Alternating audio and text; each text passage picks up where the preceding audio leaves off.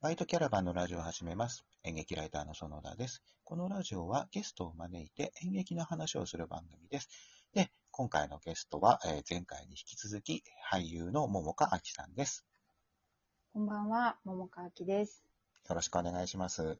お願いします。あのですね、1回目にですね、僕ちょっと12分という時間にこだわりすぎて、もうかなり強引にまとめてしまったんですが、やっぱいちょっと。や、ありがたかったんですい。やいやいや、まあ、あれはあれで一話完結している話として、もうちょっとだけ、はい。あの追加で、はい。えーお話ししていこうかなと思ってるんですけれども、やっぱりこの、えー福島三部作に関して、桃香さんからちょっとこう、なんていうんですかね、か感じていることとか思いとかっていうのを少しうんうん。聞かせてもらってもいいですか、はい、そうなんです。ちょっと、あの、もうちょっと喋りたくなって、えっと、お話しさせていただくと、あの、はい福島三部作というのが、その前回の、えっと、ラジオを聞いていただいた方は、まあ、園田さんが最初におっしゃっていたことでもあるんですけれども、なんか結構小難しい話じゃないかと、敬遠されたりとか、あと、まあ、震災だったり原発の話が出てくるから、ちょっと、うーんっていう方も中にはいらっしゃるかもしれないんですけど、うんまあ、園田さん見ていただいたからわかるかと思うんですけど、第1部は割と、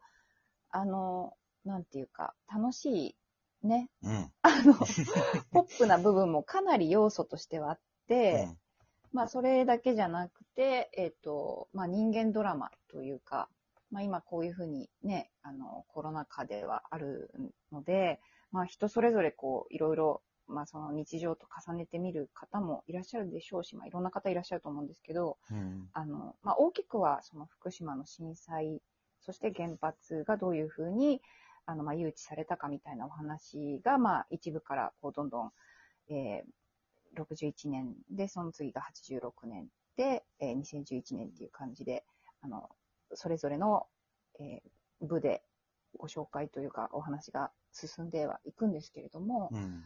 本当になんか、うそれ、その震災や原発の話だけのことを喋ってるっていうよりは、本当にどちらかというと人間ドラマだなということを私は感じていて、うん。で、まあいろいろな、まあ、見見方だったりとか考え方とか、まあ衝突だったりとか、そういうのとかのその人間ドラマみたいなものもすごく面白くあの描かれている要素の一つだなと思うので、あの特にね、あの震災の話、原発の話という感じではなく、うんまあ、楽しんで見てもらえるのではないかなと私は思っているので、うん。はい、ぜひ見ていただけたら嬉しいなと思っている次第です。あの、やっぱりそう、あの、前情報というか、やっぱその、はいそういうところを見て、あの、うんなあ、こんな感じなんじゃないかって、まあ、想定して、まあ、見に行かないっていう選択をするのであれば、ちょっともったいないなという気はすごうん。くしますね。あの、うん。えっ、と、本当にいろいろ捉え方がたくさんできる作品だし、その、やっぱりドラマがすごくしっかりしてるので、えーそこにやっぱ気持ちを寄せていくっていう見方が絶対できる。要するに、まあ、演劇の醍醐味みたいなものが本当にたくさん、うん。あの、詰まっている作品だと思います。で、はい。あの、やっぱり、えー震災なり、あるいは原発の問題だったりっていう社会的なはい。大きなえー出来事、あるいは、うん。えー諸問題、うんうん。えーというのを扱っているので、あの決してか身構えて見に行く必要はないんですけれども、でもあの、うん。歴史、自分たちがこう、え重ねてきた歴史でもあるので、そういう意味ではすごくうん。現在までつながっている物語っていうのはすごく感じますよね。うん、そうですね。ちょうどね、今年震災10年目という節目でもあるので、うんんまだ全然なんか終わってしまった過去のことっていうよりは、まだまだ今も続いていたりすることでもある。まあ、もちろん変わった部分もある、ありますけど、うんなんかそういう意味では、あの、一つ情報としてというか、なんか知ってもらいたいなっていうのもあるし、まあ、プラスして、そういう、なんか人間模様というか、そういうのも楽しめる要素の一つではないかなと思っています。うん。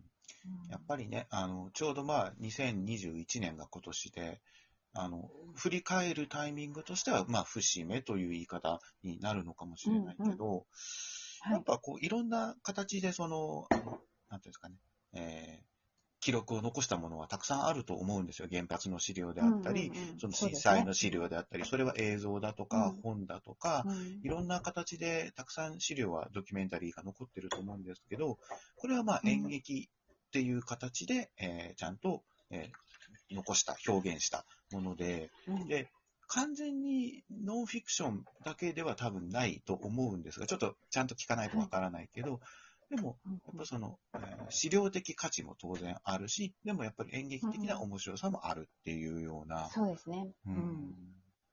これだから、あの、ももかさんは、えっ、と、震災の時っていうのはどうしてました、震災の時はちょうど、うん。えっ、と、稽古中で、うん。なので、えっと、その時にやってた演目について、なんか結構本当にね、なんかその時は、あの、私はあの、阪神淡路の時は、あの、関西にいたので、そこもあの体験はしてるんですけうどあの、まあ、あの2011年の時はもう芝居やっていたので、うん。なんかこう、なんだろう、こういう時に演劇って、まあ、み、皆さんね、きっと考えるところだとは思うんですけど、うん。すごく考えた時でしたね。どうしよう、どうしようっていうか、今うん。こういうのをやっていいものかどうかみたいなこうん。すごい考えてて、まあずっとなんか私その時、あの、震災の時は本当ずっとテレビ見て、なんかずっと泣いてましたね。なんかその福島の様子とか、まあそれこそ仙台とかもそうですけど、うん。うん、なんか、そうですね。い今の多分メンタルだったらそうはならなかったかもしれないんですけど、うん。まあ当時はなんか本当になんかもうなんか、なんかこんなになんか大変な人がいるのに、私はなんか演劇やってていいんだろうかみたいなことをすごく思った時でしたね。ううんあの時の、うんやっぱり僕ももちろんいろんなことを経験したので、まあ、うんうん。じゅ10年前なんで、まあそんなにえ節目とはいえそこまで遠い昔ではないので、うん。やっぱりいろんな感情を未だに抱えて、えー生きているので、そういう意味では本当に現在進行形で、この今回の福島三部作っていうのとまた向き合えるいいきタイミングなんじゃないかなという気はすごくしますよね。うん。うん。僕もね、震災の時はね、うん。劇場にいたんですよ。え、ちょうど劇場にいたんですか？そうなんです。うん。あの、しあら、小劇場を見てて、で、見てる最中。そうそうそう、えー本番中だったんですよ。まあ、僕はあのあ。か客席にいてね、はいはいはい。で、あの、き客席が結構激しくこう揺れて、うん、でも僕その時地震ってわかんなくて、あの、はい、なんか隣の人がこうなんか揺れてんのかな？貧乏ゆすりみたいな。なんかちょっとカタカタしてんぞと思って、でもその灯体とか照明の機材とかがもうカタカタ言ってて、でもね、うんうん。舞台、舞台上はそのまま続いてたんですよ。あの演技は止まらなかったんですよ。はいはいはい。そしたら、そのはい。劇場の外から制作さんが飛び込んできて、うん。ちょっと一旦止めますって言って止まっあ、そうなんですた。ね。うん、で、じゃあ、それは途中までで終わっちゃったそうそうそう。だからね、最初、それね、2時半からの上演だったんです。うん。うんうんうんうんで、あれって2時半から3時の間ですよね。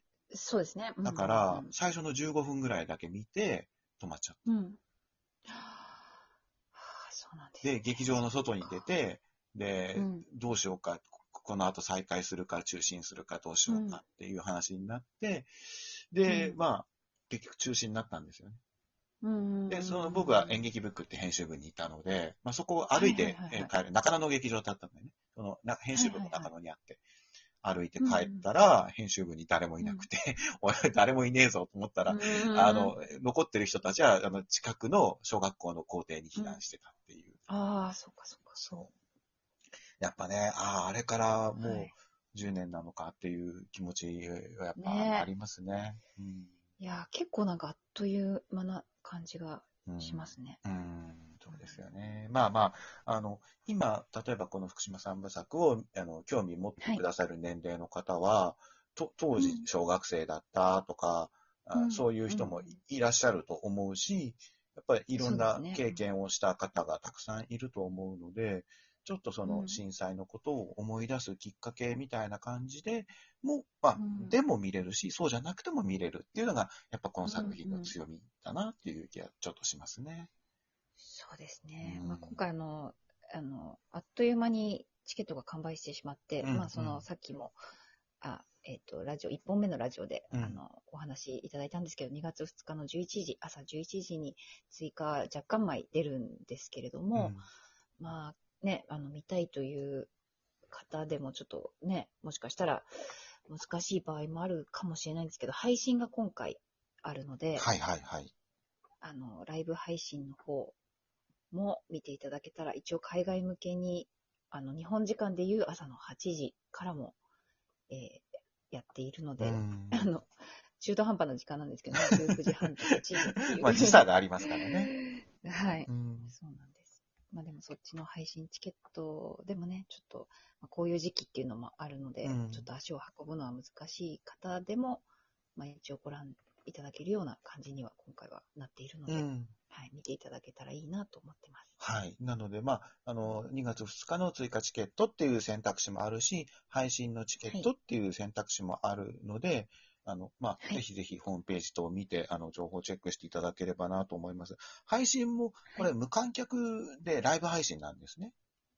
そうなんです。初日だけそうなってしまいました。うん。なので、まあ、それは本当にオンタイムで見られるものだと思うので、そうですね。で、うんそれを見たり、あまあ、あるいは、あの、あえて朝8時から見るっていうのも、そうですねありだとは思いますけどね。う んはい。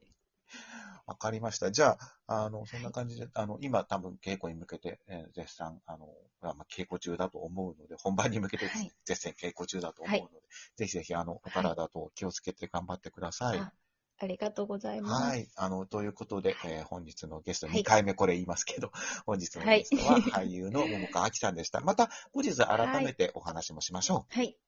はい、お願いしう。ます。はい。ありがとうございました。はい。ありがとうございました。